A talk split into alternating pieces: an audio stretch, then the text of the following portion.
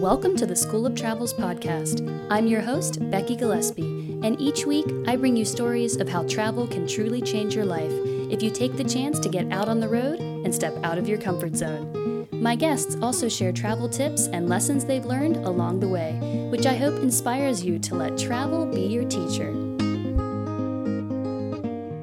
Hello, listeners. Welcome back to another episode of the School of Travels podcast. It's been over a month now since I came to Querétaro, Mexico, and I've been getting to know a few fellow travelers who have also chosen to make Querétaro their home for a few months this fall as we continue to ride out this pandemic. One of these travelers was beat maker Kia Orion, who I interviewed in my last episode, number 46.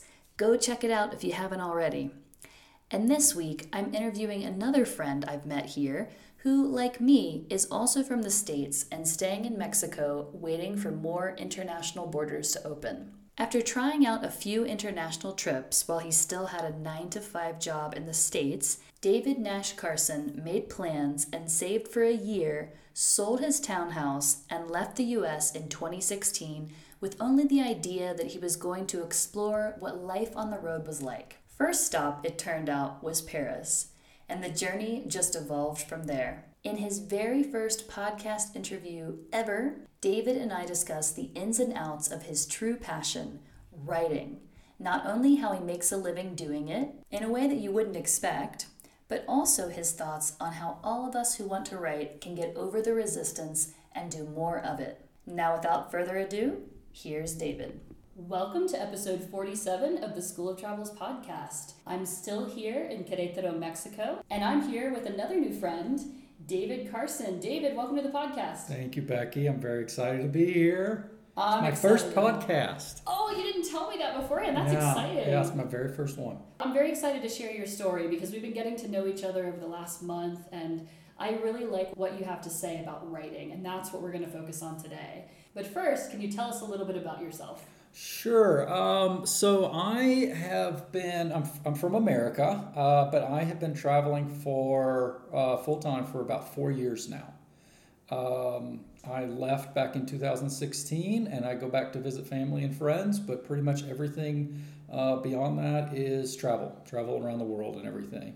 Um, and I like to write, I like to work out, I like to um, just kind of experience new cultures and everything and meet people along the way. As you said, you started traveling in 2016. I'd mm-hmm. love to hear about the transition. Had you traveled much before that? And what made you get on the road? I had traveled some before that. Travel's not really ever been in my blood until probably about, I want to say 2013, 2014. Um, How old are you, David? I am uh, 43 years young. I feel like I'm 33. Um, so that's what I usually tell people with a smile so they know that it's not the accurate number. But um, yeah, so I, I got into travel. I had a few trips before traveling full time that were significant in my life. Um, I went to the Philippines in 2013 to volunteer uh, after uh, the Super Typhoon Haiyan had devastated Tacloban. I had never been to Asia prior to that, except for one trip uh, during a summer in uh, study abroad in college to go to Japan. So um, I had not traveled much at that point, maybe been to like three or four countries in my lifetime. And then um, I just kind of felt this deep desire to go and help is the only way that I could explain it. Kind was that just from watching the news story about the typhoon? It was, and then it was just I knew nothing about the Philippines, hardly knew where it was on the map, but I just felt something inside me say go there. And I went, spent 10 days there in this disaster zone, and just kind of did as much as I could. I got hooked up with a, a volunteer organization after I'd landed there. I'd just kind of gone on my own, and luckily everything worked out. Um, and so that was a significant change for me in terms of showing me a piece of the world, showing me that um, I can do this on my own, like travel on my own if I wanted to. And that put a lot of the travel bug into me. Um, and then after that, I had a few more trips kind of on my own. I went to Israel and Jordan. Um, I also went to Hawaii. Uh, and those three trips, kind of within the, a year, told me a lot about what I want out of life. And kind of where I can try to go to find it, I think is the way to put it. Um, and so uh, when I was ready to kind of pull the trigger and um, leave my, my life behind in America, uh, I, a lot of my friends and family weren't really surprised. Like it had been stirring in me for a few years. Um, but I really, uh, I think the thing that really kind of pushed me to do it was um, I saw where my life was headed. Like I had, the, I had a nice job, I had a nice place to live, I was in a very affluent part of the country and everything, um, and I could kind of see where life was headed down the road, and it just, I knew that version wasn't the one for me. The thing was, I didn't know which version or if there was another version to be had. I, I, I it was kind of like I know what's behind door number one. I don't know what's behind door number two. I don't even know if there's a door number two, but I'm willing to take a chance and try it. And then fast forward four years later, and here I am. Wow, I admire your bravery and just being able to walk into like this dark room, like you said. Where's the exit? What does the exit look like? Is there an exit to this next part of your life? What happened when you got on the road? Where did you go first? Paris for a month um, which is a reason that um, I think Paris is kind of near and dear to my heart. Uh, it was the start of the trip, and I love. Uh, I love the city. I love architecture. I love the Eiffel Tower at night. So there's a lot of pieces of Paris that really just kind of uh, resonate with me. I have to um, say, as you're speaking, right behind you is a picture of the Eiffel Tower on the wall. That's, That's right. so yeah. funny. Yeah, it's right there. Had you been dreaming of going to Paris for the longest time, Um, and that's why you went there first? Yeah, I mean, Paris was always on my list, but I remember I'm trying to remember back because it's it's been a while. Like there wasn't a plan going forward about where to go next. It was always it was just go to Paris for a month, okay? In Paris, what seems like a good stop next? Thailand, okay? I had been once before. After that, mm, Bali's kind of close. Let's try Bali for a little bit. So it was a lot of just going with the flow, uh, figuring things out kind of as you go. I, I honestly, when I first started traveling, I didn't know where I was going to be staying, what types of places. I didn't know Airbnb was international. I mean, I went through looking back. There's a lot I've learned, but I didn't. It's it's hard to think back and realize that I learned it because it's so natural now. But yeah, back then I didn't know if I was going to be staying in hotels or or hostels or what it was a lot of learning as, as I went, um, like how to travel and how to travel, I think, efficiently. So I'm sure that some listeners are thinking when you left your life in the US and you went to Paris, what was your build up process to that? Did you start focusing on saving for a year before that? Did you think you had to hit a certain number in your savings account before you were able to go? How did you sustain yourself financially to be able to start this, especially yeah. without the plan of the, where to go next and things like that? Yeah, so I um, started for um, about a year before, um, started to cut costs and start saving. Um, I also had a townhome that um, I was living in for a few years um, that I sold, so made a profit on that. That helped. Um, yeah, I had a good. I would say I had a good chunk of change in the in the coffers, um, but I also knew that that wasn't something that was going to uh, sustain me forever. So there would have to be a plan at some point after I've enjoyed some of the travel and everything uh, to kind of really keep this lifestyle if I wanted to. One thing I'll say is that the the traveling lifestyle it was never for me. It was two things. It was um, there was two things that it wasn't it was never an idea of I'm going to hit pause in my life, go travel for a while, and then return to um, life as I knew it. That was, and I try to make that pretty clear. I think at this point, my friends and family have got the got the idea. Like it wasn't I'm going to just plan to go back to life and pick up where I left off. Um, this I wasn't always, a gap year for you. It was not a gap year or gap four years or anything like that. yeah. Uh, absolutely. Uh, it was definitely something that I felt was a stepping stone. I also didn't feel like travel indefinitely was going to be my lifestyle forever. I, I, like to say that traveling is a path, it's not the destination. So for me, I've, I feel like I have a much better idea of what I want my life to be and what I don't want it to be. I'm still not there yet. Hopefully, I can look back on this podcast in a few years and go, "Hey, I actually made it to wherever I, you know wherever that next stop is." Um, but yeah, the the travel and everything. It's I, and I will say this about it: out of all the decisions I've ever made in my life, I look back on that one. No matter where this ends up, I look back on that one and say 100% it was the right decision. Have no regrets I found that with a lot of the interviews I've done. This there's a lot of fear in sure. people's minds before they take a step like this, but I've never heard someone say they regretted it. Yeah. even if they had hard lessons along the way. Yeah, I've had a lot of conversations with people too, where I used to I used to think my story was unique, but now I just know it's unique to me. Uh, and there's a lot of people that I talk to that have traveled and they felt the exact same thing, and some of it was like you can put concrete words to it and everything. And some of it's just gut feeling, like it's just like this isn't working for me. I don't know what's going to work, but I got to try something. And then they decide to pull the trigger, and they look back and they go, it was absolutely the right thing. And you made a, a big decision by selling your townhome. It was, some, Sure. it was like an idea that you knew you weren't going back there. Like Yes. you said, it wasn't Yeah. a gap for years. Yeah, I watched a, um, a show uh, once, and I remember it was actually um, Ryan Tedder. Is that his name? The guy from like the lead singer from One Direction.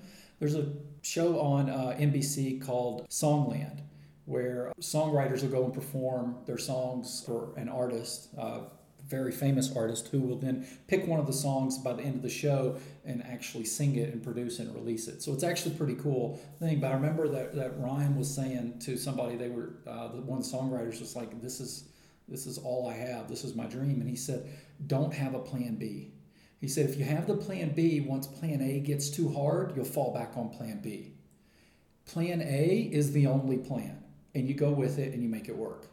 Um, and I, once he said that, I was like, I, I agree with that 100%. And I, I try to do that with my life as well. Like, you just make this work and you don't, I don't, I didn't want a plan B in terms of being able to go back to the U.S. I didn't want it to be an option. And I still don't. I like that. I like that a lot for moving forward and just looking for solutions Yes. rather than, you know, ways to bail yourself out. Right, right. It's a different mentality. Yeah. Yeah.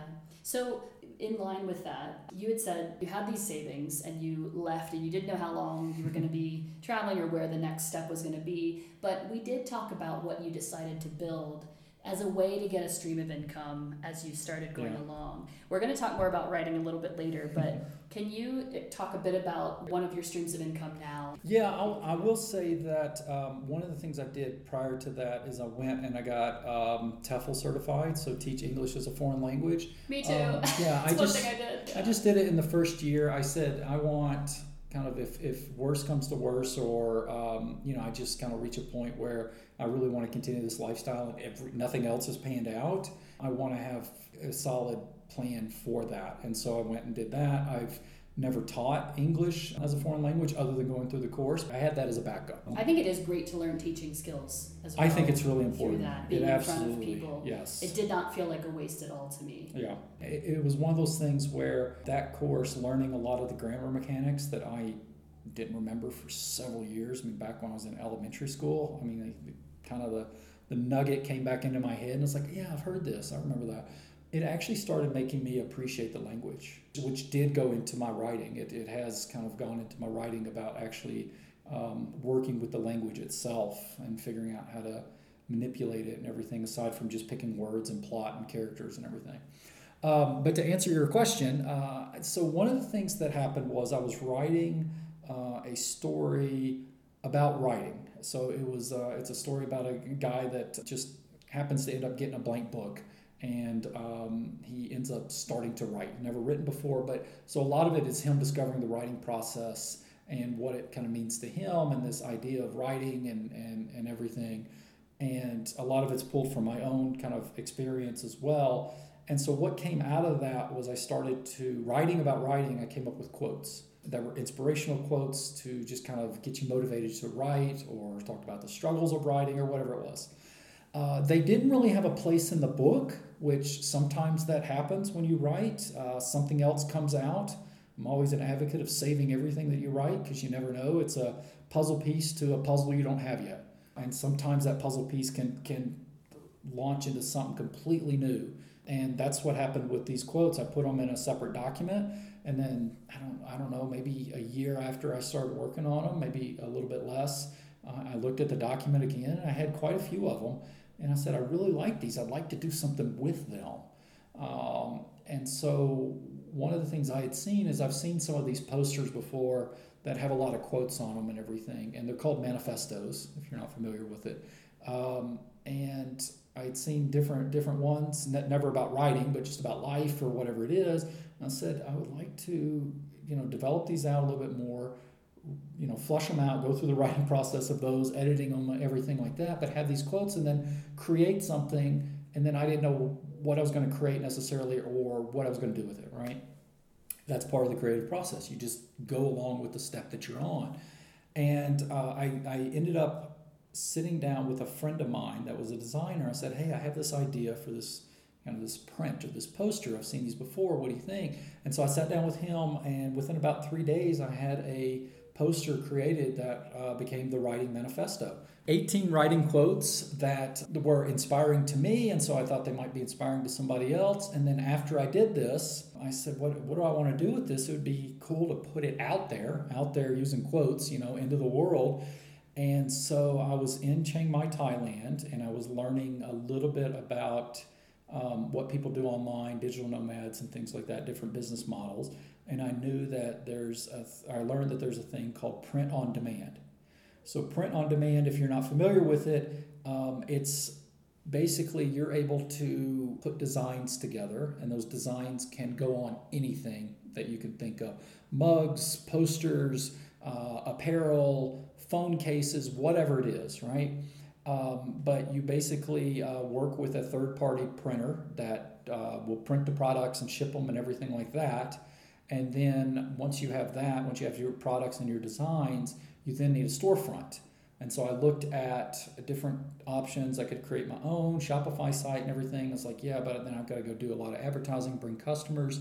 That's not really my strong suit. I said, what about like a store like Etsy which if you're not familiar with Etsy, it's it's an e-commerce platform similar I would say to Amazon, but it's something that you can find very kind of uh, unique or niche products that you're not going to find like in regular stores, right? It's a lot of handmade sellers and people that create their own artwork or create their own products or create their own.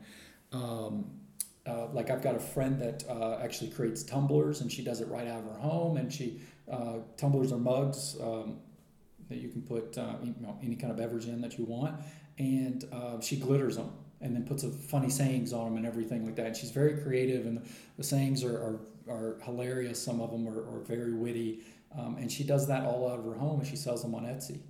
And so um, but I knew that I didn't want to work with, especially traveling, I didn't want to work with physical products that I had to like buy ahead of time or I had to like have shipped to me or a warehouse and then ship from there. So print on demand works great. Um, like the company I use is called Printful and they actually integrate directly with Etsy and Amazon and eBay and a bunch of other uh, e-commerce platforms and they let you just like somebody buys the product it automatically ships or um, the order goes to Printful. They print it, they ship it. I don't have to touch anything. I just do more of the customer service things.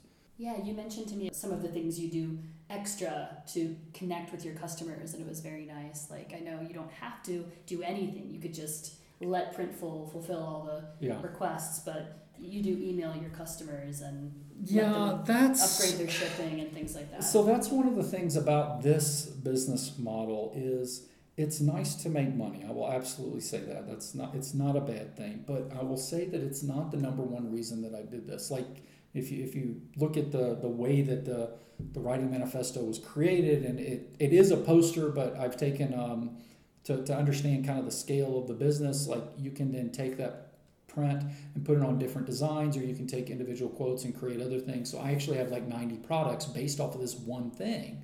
And I never saw that coming, and that's a great that the business scale is there. But I really did it because it's there's an intrinsic motivation to create something. And I look at it and I said, like, if I never made any money off this, would I have still done it? Absolutely, 100%. But what I love most, aside from you know, it's again great to, to make money off of this and everything. But I love when I get messages from my customers that say, hey, I just bought this for my dad and um, I'm going to give it to him for Christmas or whatever it is. I had, I think within the first few months of selling this, I had somebody message me and say um, they had given it to their dad who had just published a book. And when he got the poster, he cried. And I thought that, like, that's what really does it for me because I'm so passionate about writing for myself. I'm passionate about other people writing. Um, and I'm passionate about the writing process. That the idea that something I created helps another writer or gives them some kind of happiness or whatever it is, that's the motivation. That's where it, it really does come from. I'm sure that your customers feel your passion coming through, especially with the emails that you send them. Yeah, I love interacting with them. It's great. And how genuine how genuine you are with this business. Oh, I appreciate that. Yeah. So thank you for sharing that. And it's, sure. It's a really creative way. When, before you told me that, I'd never considered that you can just take your quotes and, and just mm-hmm. make art from them. And, you can, yeah. I mean, I've seen quotes on T-shirts, but this is one step further, and I hope it inspires people to take any idea that they've been considering and thinking how they can use it to serve other people in a visual sense if it's not just through reading or writing yeah i would i would encourage anybody that has an idea like i, I think a lot of times and it's not just writing i've talked to um, i know you interviewed kia and he and i are friends and we uh, you know obviously he does music production and i do writing but he and i meet in the middle of the creative process because a lot of that is the same it's the same energy, it's the same struggle, it's the same things that uh, concepts that we deal with to kind of get our creative product, quote unquote, from you know start to finish.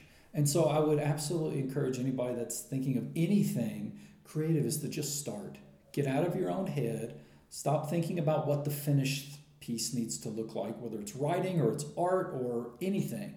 Um, and just start working on it because you don't know what's going to come out of it. You absolutely don't. You don't know what path it might take, and you're not going to see that, I would say, m- most of the time until you're actually at that fourth step, fifth step, whatever it is. So stop thinking about five steps ahead, just work on the first step. Yeah, and, and to talk about your connection with Kia, we know that he has a course that he created yes. about music, well, beat production. Yeah. And so you've been thinking that about making your own course um, about what you've just been talking about, which is like that creative process yes. in relation with writing. So can you talk more about that? And then we're going to sure. talk about your own writing. Okay. Yeah. All right. Um, it was actually Kia that put it in my head to do a course. He, he stuck the seed in my head. I remember almost a year ago, we were sitting in uh, Starbucks in Chiang Mai. I, remember that, and he was like, "He's," and, and I've been a teacher before. I, I my background is communications, got my master's degree, so I've taught college level um, communication courses, public speaking, things like that, right? Um, and then I was also I've also taught online, and it's something I haven't done in a long time. But when I started kind of working on this idea for a course, that teaching fire started to come back in me. I realized it's something that I've been missing. I remember that after he put that idea in my head, which I was resistant to. Um, happy to talk about resistance to creativity at some point uh, during this because I've uh, got a lot of um, passion about that and experience dealing with it. Um, but I remember I woke up, I think it was in January, this past January, um, I don't know, four or five in the morning. And I woke up and I don't know if I was dreaming about it or what, but this course was running through my head and I actually was like kind of had an outline in my head about what it could look like. And I was like, I just want to go back to sleep. And so I tried to go back to sleep, and uh, it, whatever it is, the, the writing muse or the, the uh, creative muse wouldn't let me. And I knew I was not going to be able to go back to sleep until I at least wrote this down. And so I wrote down about a page and a half of an outline of a course and then went back to sleep. And then, you know, after I looked at it, um, once I was fully rested and everything, um, I looked at it and I said, I think there's something to this. I think I actually have something here. Um, what I knew I didn't want to do is I didn't want to do a writing course that teaches people how to write um, a, a, particular genre or anything where I'm evaluating writing or anything like that. There's plenty of people out there that are doing it and doing it really well. And there's plenty of YouTube resources and, and free resources and wonderful books that you can buy to help with your writing style and tone and creativity and everything like that what I felt like I wanted to focus on because my writing process has changed so much during traveling and everything is how to get writers to understand their their writing process to get them to write more. That's the biggest thing that I've found is that um, the only thing writers are better at than writing is procrastination we excel at it. I'm sure it's true of a lot of creatives, right? No, I excel at it. Right? Um, we are great at, oh, I'm going to go write for a couple hours. Well, that's going to be an hour, or 50 minutes of goofing around on social media and all this stuff in preparation to write for 10 minutes, to 10 minutes of writing. Yes, I wrote. I went. Um, but I've, I've been uh, a member of a writing group. I'm a member of a lot of uh, Facebook groups about writing, and it seems like the the biggest challenge that writers have is just writing. It's just this idea of getting out of your head and putting something down on paper. Um, I've seen so many people that have been like, I'm a writer, but I haven't written anything in two months. What's the problem, David? Why why is it so hard to put that down on paper? I will say it's a couple things. It is one, it's the part where you are editing while you're writing. And it's the it's the whole thing of what we just talked about. It's thinking about step five when you're really on step one. And there's a couple quotes that I really like, and you can bleep this out, but it is from supposedly from Ernest Hemingway and it says that the first draft of anything is shit. And then the other quote that I like is um, We're keeping that one, by the way. Okay, good, good. It's a good one. it's a good, it's a good one. one. It's an honest uh, one. It's attributed to Hemingway. Whether he actually said it that way or not, totally who knows? Sounds like him. Right, I'm sure it is. um, and then the other one, I don't know um, who the author of this one is, but it's um, you can't edit a blank page. And so I, I always think about those two things um, as I'm writing, in, as I'm starting anything, and I'm just like, you've just got to get something down on paper. Like it doesn't have to be perfect. Nine times out of ten, or nine nine times out of a hundred, it's not going to be perfect, and it's not supposed to be. Like you, you just accept that that's the way it is, but get something down. You can work it, you can edit it, you can uh, rip parts out and put new pieces in and everything. That's what the second, third, fourth, fifth, however many drafts you do, that's what that part is for. That's part of the of the of the process.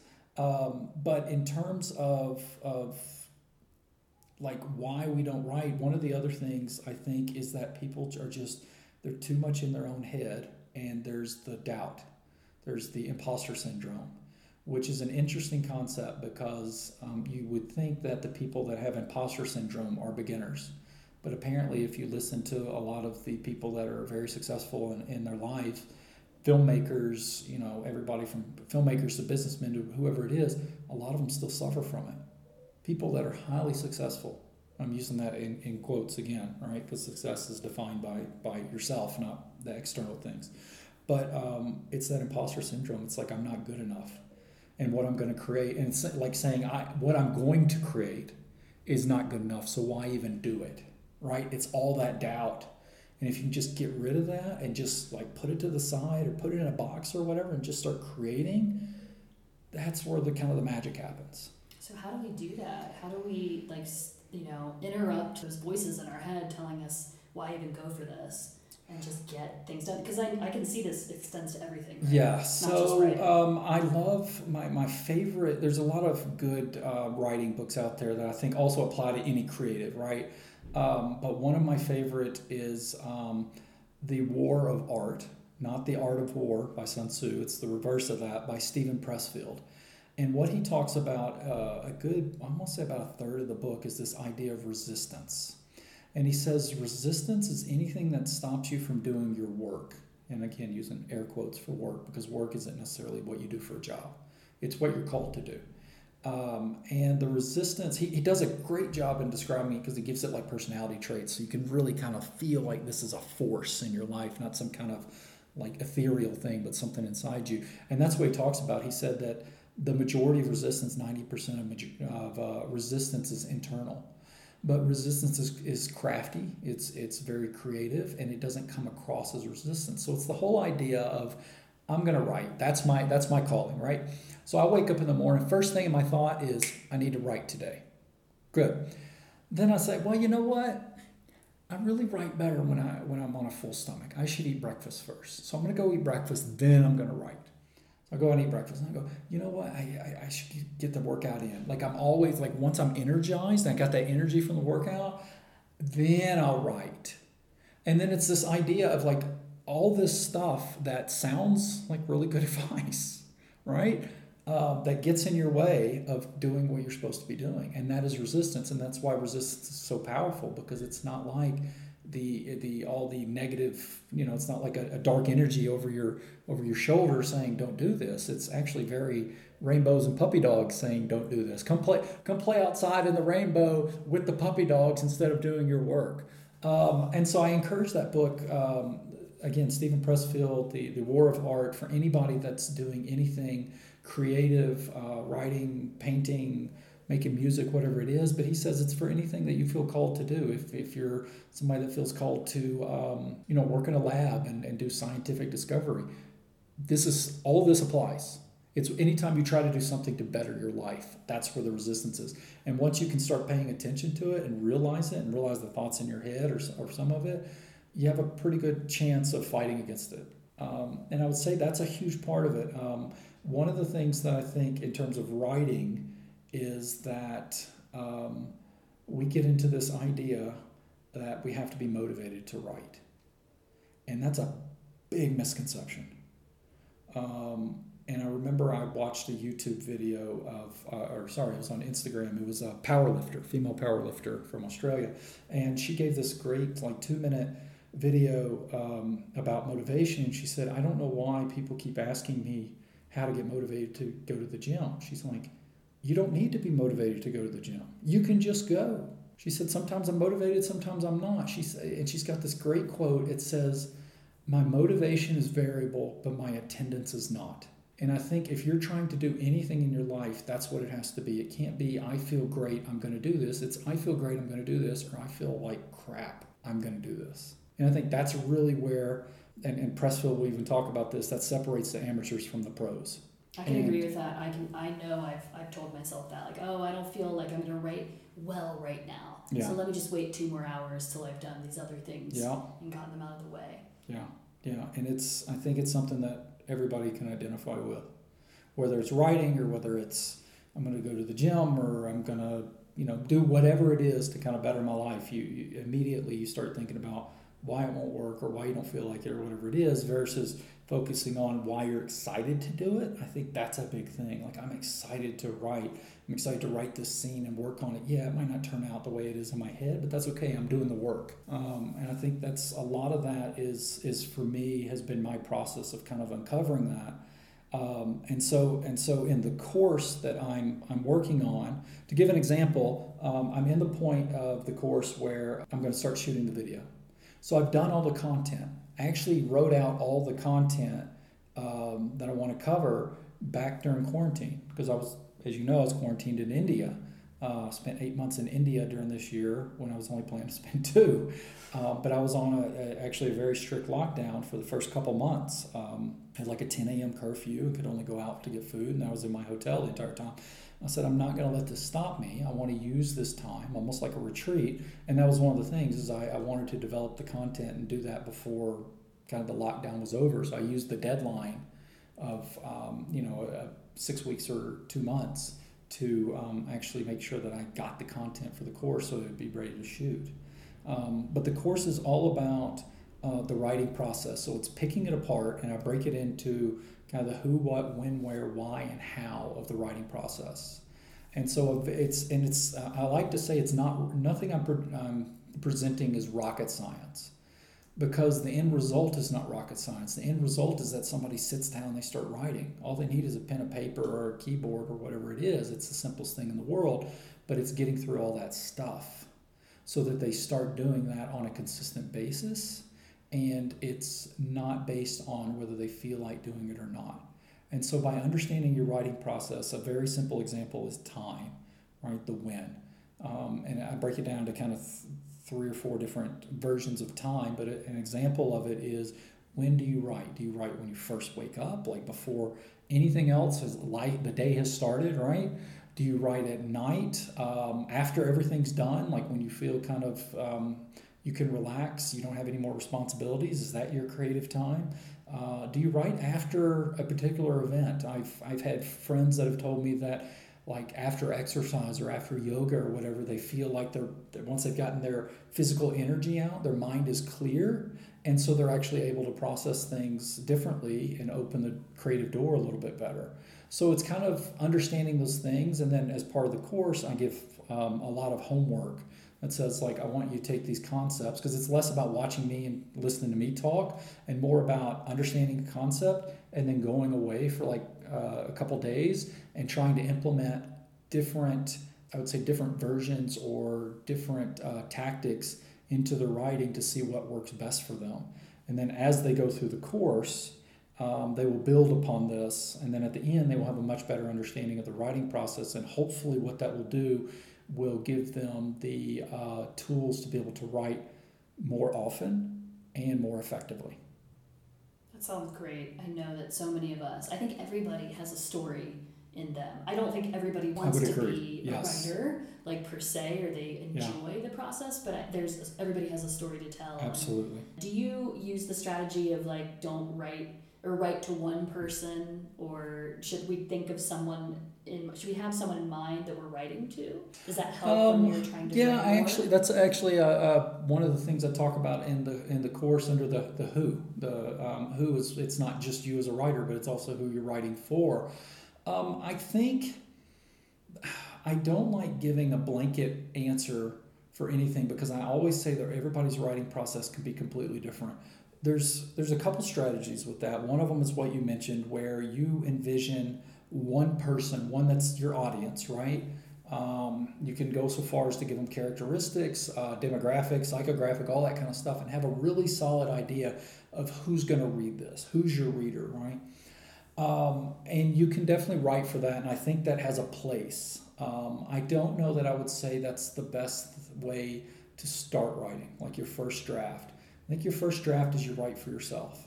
And there's a, another quote. I've got so many writing quotes in my in my head from other people, not not necessarily mine, um, that says uh, the first uh, the first draft is you telling yourself the story. The second and subsequent drafts would be you telling others the story. And so a lot of it is just, and, and I think if you can not think about somebody else reading your work, especially when you're doing that first initial um, kind of uh, creative dump onto the, the, page, then it will help you um, get away from that in, uh, internal critic. Because if you start thinking, well, is somebody going to understand this? It's almost like you're doing editing, but then you're also doing editing with somebody over your shoulder.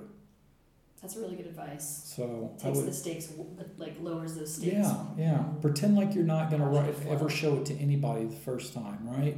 And see what comes out. And you might find that you're a lot more honest, a lot more vulnerable, and which is scary. I mean, I think writing is, if you're really writing um, from kind of your core, it's a very scary and revealing thing. You have to bleed on page, and then you have to bleed on the next page and the next page, the next page. Like it's just a continual thing. It's a very um, it's a very vulnerable thing to do to write, and I think it's true of any creative. I think anybody that does anything creative puts a piece of themselves in there. Whether other people are going to see it or not is a different story. But like when you look at it as the creator, you're like, wow, I feel completely exposed, and you have to kind of be okay with that because that's where the great stuff comes from. And speaking of great stuff, you have been giving me a lot of great advice about resources that you can use as part of your writing process. Sure. Such as you were talking about the emotion thesaurus. The emotion thesaurus, yeah. Are there some great resources you found to help you with your writing process aside from when is the best time for you to write and how to motivate yourself? Yeah, there's and, and I, I that's another thing I include in my course because I want to give people the you know the resources that I feel like have helped me. Um, it's it's there's this whole thing. Um, to give you a long answer, but I think this is important. Um, I got the honor of listening to an author back um, when I was actually working before traveling and all this stuff come to my company. His name's Dan Pink. And there's a book he wrote called Drive The Surprising Truth About What Motivates Us. And what he discovered well, there's three things.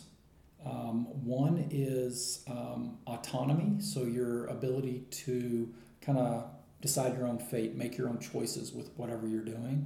Um, a second one is purpose, so the feeling that there's meaning or there's a greater meaning to what you're doing. And then the third one is mastery, and your mastery is to get better at whatever it is that you're doing, your craft. So for me, getting better at writing, um, yes, that's just the practice of writing and everything, but it's also being exposed to other writers, it's reading things from great writers and sometimes not so great writers to see what the mistakes or the flaws are.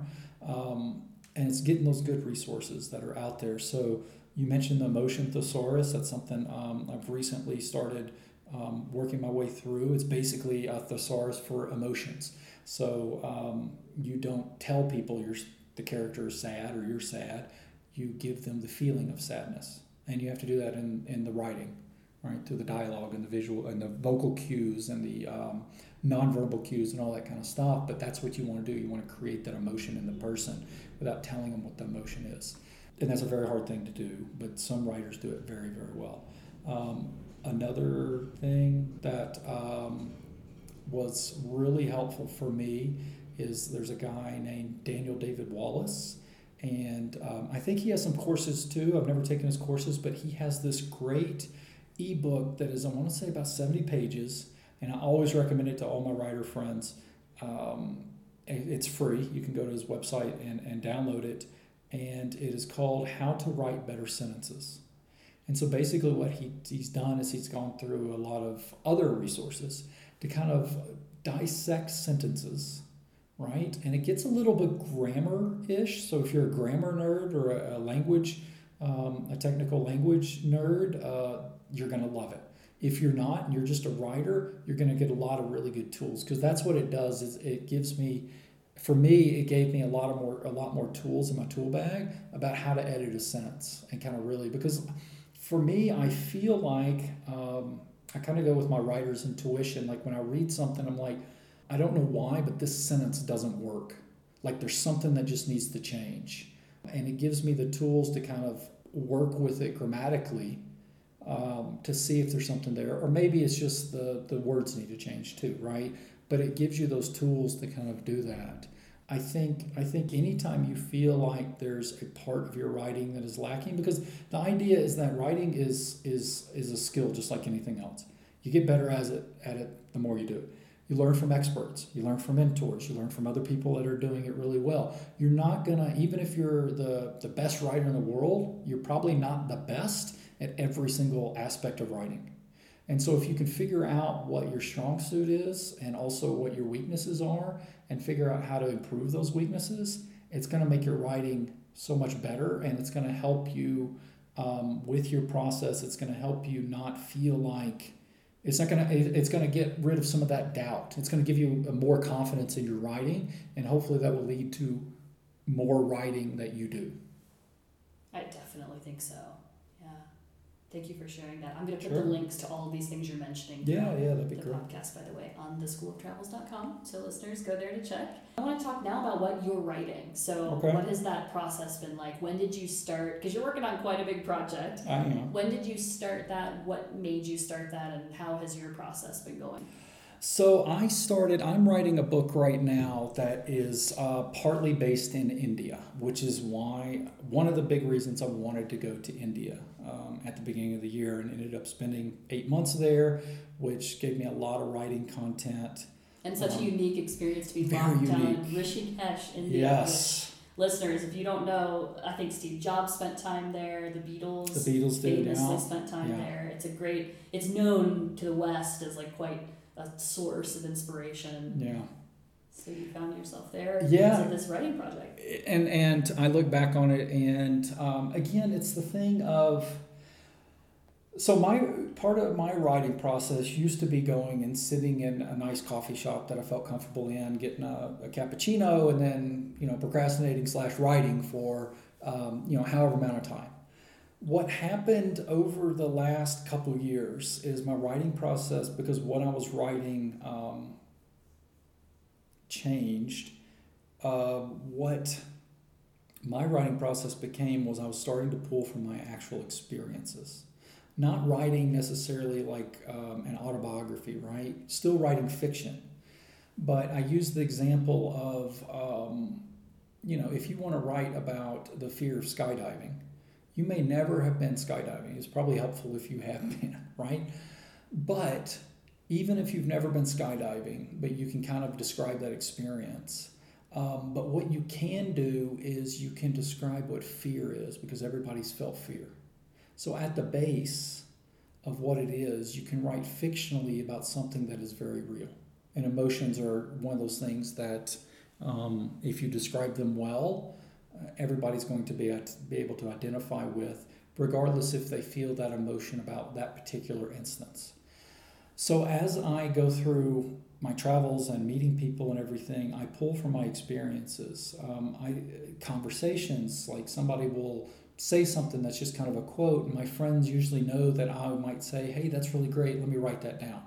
they know that like that's just kind of part of my process and or as i'm going along or i see something i might pull out my i, I write on my phone now that's surprised me when you told So, me. That. yeah. You write on your phone a lot, and I I, always do. thought, oh, that's just that's not efficient for me. I have to be in front of my laptop. But no, no, you don't. That's just a story. I'm You don't. myself. It's it's it, it could be resistance, right? As very well, um, or it could be that being on your laptop is part of your writing process, and being on the phone isn't. Um, I, I love the idea. I think we've romanticized the idea of um, you know sitting sitting in a dimly lit room uh, and everything, and having your pen and your paper, and the muse is there, and, and you got some kind of you know wonderful soothing music that that's all like that. That's the ideal or the iconic place to write You're the vision that we have. Of course, you know, it's a it's in calligraphy, you know, with a, a pen that's dipped in ink, you know, that's got a feather coming out of it or something.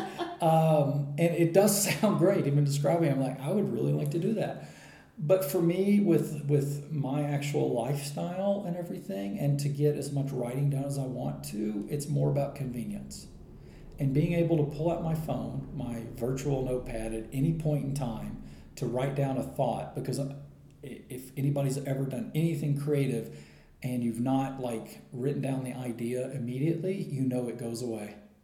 And I've done the I've done the thing where I'm going to remember this. I've got I've got the the the great quote in my head, and I miss a word. There's a word that just comes out of place, or I can't remember that particular word, and the whole thing falls apart. And that happens enough times to where you're like, I'm not going to let this keep happening. So my phone is my, you know, and it syncs to my laptop and my, um, my iPad as well. So I have all my devices and all my content there. Um, but yeah, it's this this idea of being able to pull from your experience in that moment, because that's what you want to capture is kind of the raw. Um, one little tip I'll give that I um, I used to struggle with this, but um, I developed it. Um, or I, de- I started using it while I was um, in the quarantine in India because I was having so much inspiration that my fingers weren't able to keep up with it. Um, text to speech, or sorry, speech to text on your phone, where you can just uh, hit the little microphone and it will write whatever you say, is great for like a brain dump. Like if you've got so much stuff in your head that you need to get it down and you feel like you're going to lose it, um, you can speak a lot faster than you can type and it's not going to be perfect, which again is great because you shouldn't be editing it right now anyway, right? Just get it down, Right. um, and that's actually works really, really well. Um, but the yeah, but from pulling from my experiences, from pulling from conversations, I say that if if you're really into the creative process and really into writing, anything is possible content. Every thought in your head, every moment of your life, every person you meet or don't meet or observe or whatever it is. Um, one of my one of my quotes on the um, on the writing manifesto is pay attention to everything, take notes, um, you know, all this kind of stuff, but uh, don't be creepy. so that's the whole thing. Um, is the, the the last part is don't be creepy because the idea is that you're a writer is an observer, and sometimes if you're observing people, you might be staring at them and trying to just get some writing content or something, but they think you're being a little bit a little bit creepy and stepping over boundaries so, um, but I do that a lot. I pull pull things from like I see somebody and they're wearing something. I might use that as inspiration for what my character's wearing. Yeah, pay attention to the world around you. Yes. There's so many riches to pull. Absolutely, Build into something completely new. absolutely. And you are, so you have told me that you're actually writing a trilogy, or what you think is going to be potentially a trilogy. I think it's going to be. It didn't start out that way. And Um, it's fiction, as you've mentioned. it is fiction. And part of it, or a lot of it, is set in India. Yeah, a good third of it is set in India. So um, it um, it started as an idea about a year ago, um, and I had no intention at the time of going to India or writing this particular subject matter because it's a little bit different than what I typically write. And I just started writing, and then once I got to India, it just really started flowing. Um, a good third of the book um, is about um, this time that the main character spent in India and this relationship that he developed with this um, young Indian girl. It's not romantic, it's just a very deep friendship, a deep bond. And it's about like, um, without, without giving away too much, Right. but it's about like how that bond has affected his life um, like a year later and so a lot of it is um, him spending time with a therapist to kind of and I- i'll say a, a unconventional therapist um, not just your, your traditional um, therapist, and then there's a lot of unpacking of what's going on, but it's a lot of um, regret, a lot of guilt, a lot of things that I think people can feel and harbor in their life and they hold it inside themselves and it's like if you if you don't deal with it at some point it's going to manifest itself usually in negative ways in your life. Um, and so it's this process of dealing with this even though the person doesn't want to deal with it um, he's being forced to just through his life circumstances to deal with this and then you're getting kind of the backstory and flashbacks of his time in india and how those particular things relate to what he's going through now Sounds fantastic. I can't wait to see the final product. I can't wait for you to see it either because that means I will be done with it. And uh, you're trying to get it traditionally published. Right? Yes, that'll be the goal. I, I've mentioned this, I think, once before on the podcast. I did pub, self publish a book yeah. this year on Amazon, which a lot of people tend to do their first time. Sure. But I, I love that you are trying to do the traditional route. And once you get through that, it'd be fun to have you back on the podcast. Yeah, that would be amazing. I'd love to. I'd love to come back and uh, you know because that means again that it got it one it got completed, which is an amazing thing, and then also it got out into the world as well. So that'll be a very nice milestone. Yeah, I mean, I I know that like for me it was when I finished this book this year, also using quarantine and you know this pandemic to make the most of being stuck in sure. one place.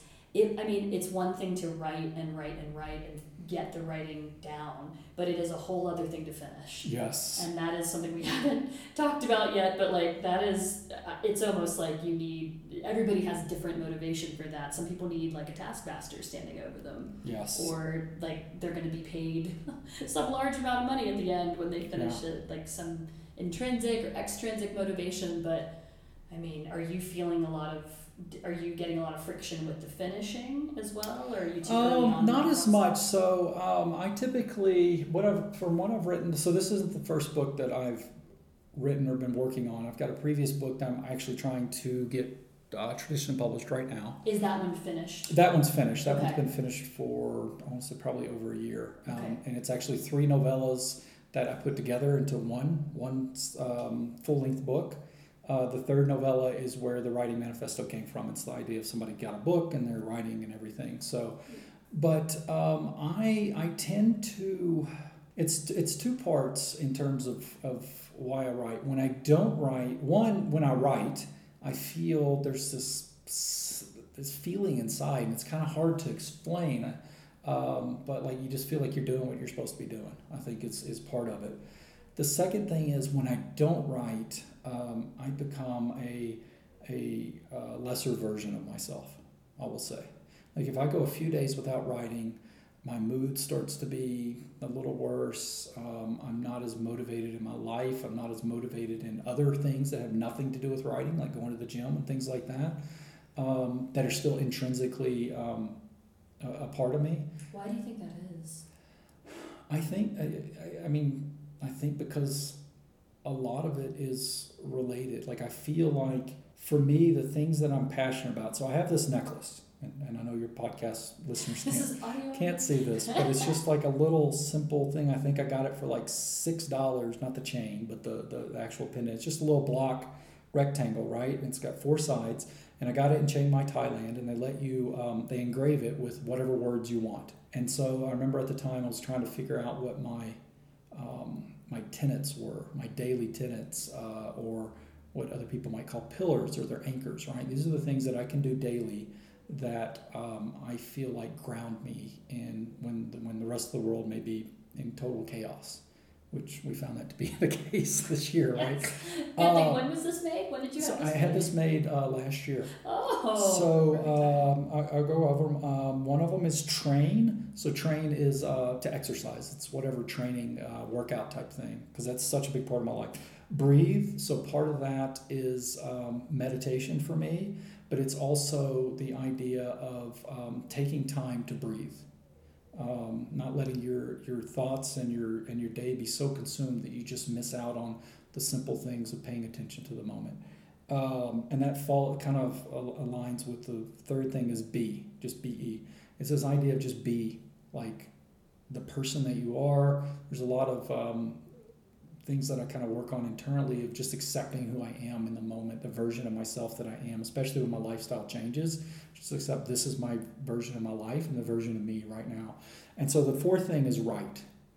Um, and obviously they're not in that order, but all of these things. If I do these every four, all, all four of these every day, um, my life is significantly better that day.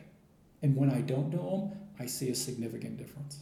I love that. It's like this. It's almost like your own religion that you've made. Kind of. For yourself. Right. It's it's my practice. I guess. Practice, I guess you would say like, like a creative side of just well, it's just how you have chosen to live. Yeah.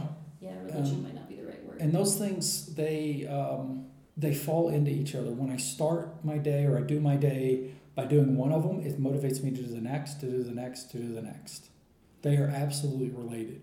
And so I feel like when I don't write, it affects those other things because they're just all kind of, in some way, a piece of the pie, right? Even though they might not to the outside world or anybody outside of me, they don't feel like the same thing. But I will say when I when I do each of these things, the the internal feeling that I have, whether I'm in the exercise hammer or um, sorry in the gym hammering out weights, or I'm sitting, you know, kind of like solitarily doing writing will seem like two polar opposites, but on the inside, I feel the same. There's a sense of peace, a sense of I'm doing what I'm supposed to be doing, I'm doing what I enjoy, I'm making myself better, you know, all these kinds of things.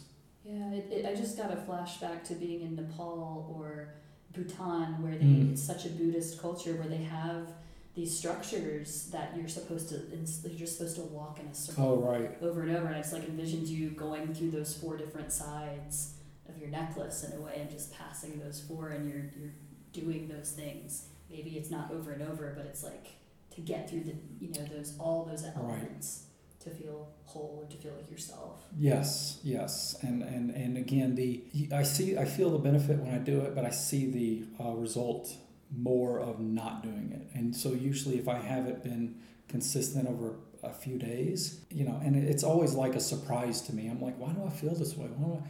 And then it's like, oh yeah, I haven't been doing this. It shouldn't be a surprise at this point. It should be like, duh, dummy, like you haven't been doing this stuff. You know it's important, but like it's always seems like uh, you know this big shock. It's like, oh, I haven't been writing as much as or I haven't been consistent in the gym. I should do that. And as soon as I'm back on track, my life and my mood and everything just kind of falls back into place.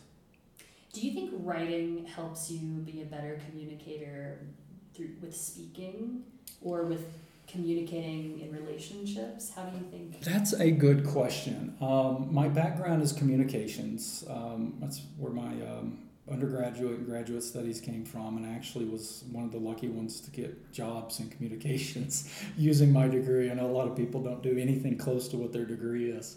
It's definitely different skills, and I and I realized even when I was doing the TEFL that they break it down into like language into four skills. It's the speaking, it's listening, it's writing and it's reading. And you would kind of think like speaking and listening would be the same thing almost, right? Like if you can speak, you can hear it, and vice versa. And if you can write, you can read. But it's not. They're four very four. They're four very different skills.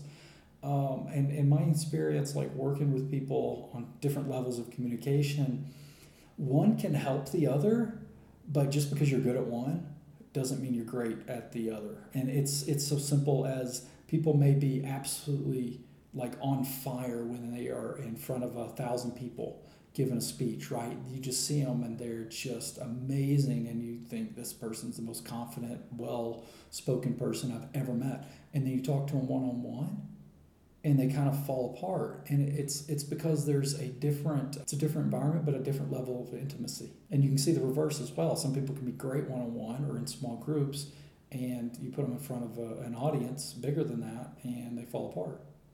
Um, and I think it's similar with writing. I think like you can be a great writer and a terrible communicator when you're you're actually talking to somebody.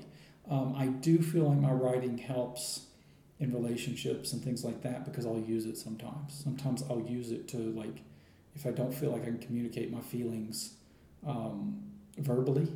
Sometimes I'll write and it comes out a lot clearer. Um, I think I think communicating in general will help you just basic skills and things like that, but still they're very different from category to category. I do find yeah how they all connect and how they connect differently in different people. Yes. To be fascinated. Yeah, it is very interesting to see people. Yeah.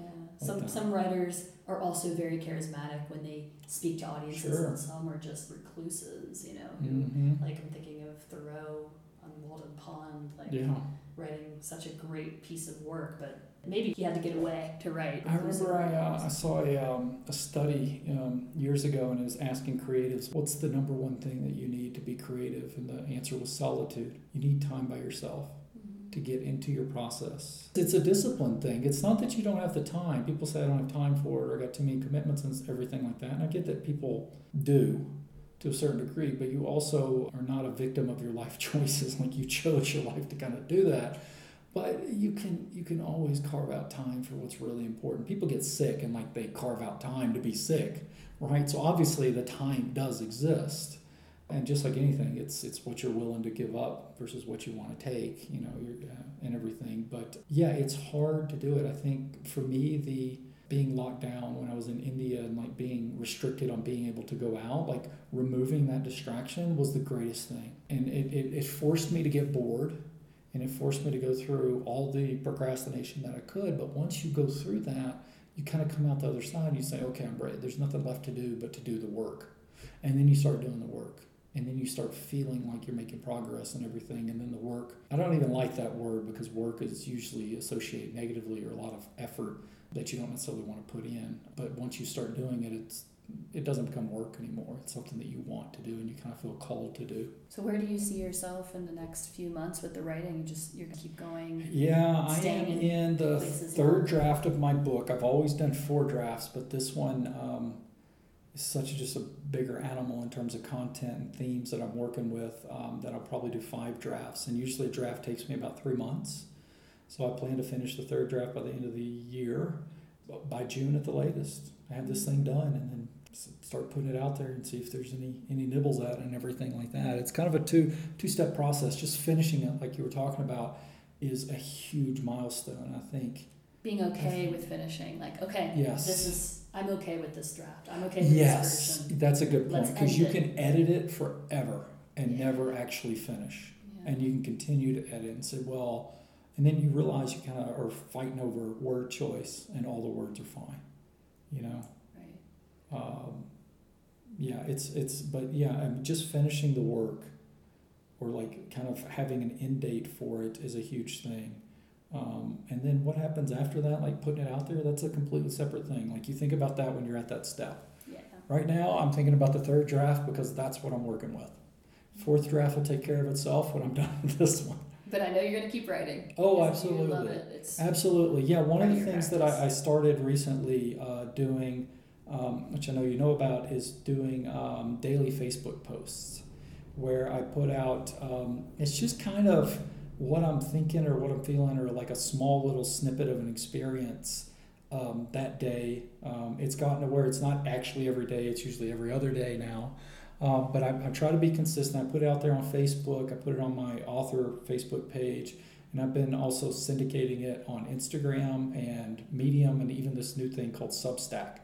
Um, and I, it's, it's again, it's this thing where I'm not necessarily expecting it to blow up or anything. And I don't even know if how many people are reading it or if people are reading it. I know a few people reading it because I get a few comments or things like that. But I'm really just putting it out there because I feel like I want to just put it out there. And inevitably, um, usually after every time I put something out there, I will get uh, some comment from somebody that completely unexpected. Um, like, hey, this really resonated with me today, or whatever it is. And that, again, goes back to the intrinsic um, motivation, intrinsic reason of why you write. Yeah. I'm not writing for the world, I'm writing for myself and one other person. That's so great. And it, I feel like I should ask you now if people want to follow your writing, uh, where can they go? So um, I, they can go to my website, davidnashcarson.com. Um, you'll see a lot of my travel writing and links to the uh, writing manifesto and things like that. For my daily posts, um, Instagram under the same at David Nash Carson. Uh, again, also on Medium under the same thing, uh, or the author website on uh, Facebook as well. Thank you so much for sitting down and sharing something that I know a lot of us have that passion for writing and we want to write more, but we have so many issues sitting down and doing the work or sitting down and doing our passion. That is absolutely true. And um, I'm sitting here telling you I'm no different. We're all in this together, we're all yeah. the same. And I look forward to you finishing the course, and we will put a link to that on the website and update the site. That'll be great. Should be live uh, beginning of January. Fingers crossed. So. Yeah, and um, it's been very nice to connect with you here in Querétaro, and all the best for finishing the book and continuing with your lifelong writing process. Thank you very much. I appreciate it. I hope you enjoyed my interview with David and all of his fantastic insights into the writing process. I like when David quoted his friend who said, My motivation is variable, but my attendance is not.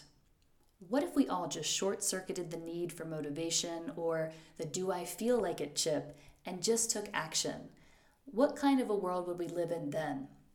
I don't know about you, but David has definitely inspired me to take more action and try to restart some of the things I've been slacking on. I hope you feel the same. I will put the links to David's recommendations, quotes, and writing on theschooloftravels.com. And when he finishes his course on writing, I will also add the course link so you can go and get a copy of the course for yourself. Thanks as always, listeners, for joining me here for another episode of the School of Travels. Until next time, stay safe, stay healthy, and stay tuned. Thanks for listening to the School of Travels podcast. If you enjoyed this episode, we'd love for you to subscribe and leave us a rating wherever you get your podcasts. Special thanks to The Sam Chase for allowing us to use their song, In a Perfect World. Don't forget to join us next week for another episode, and remember to always let travel be your teacher. If you keep your options open, there are places you will go. They will treat you like the kings and queens your parents thought you'd be when you were born. You'd see it all with your head up standing tall, and you'd look back and think it's funny how you spent your time and money in this world, living in this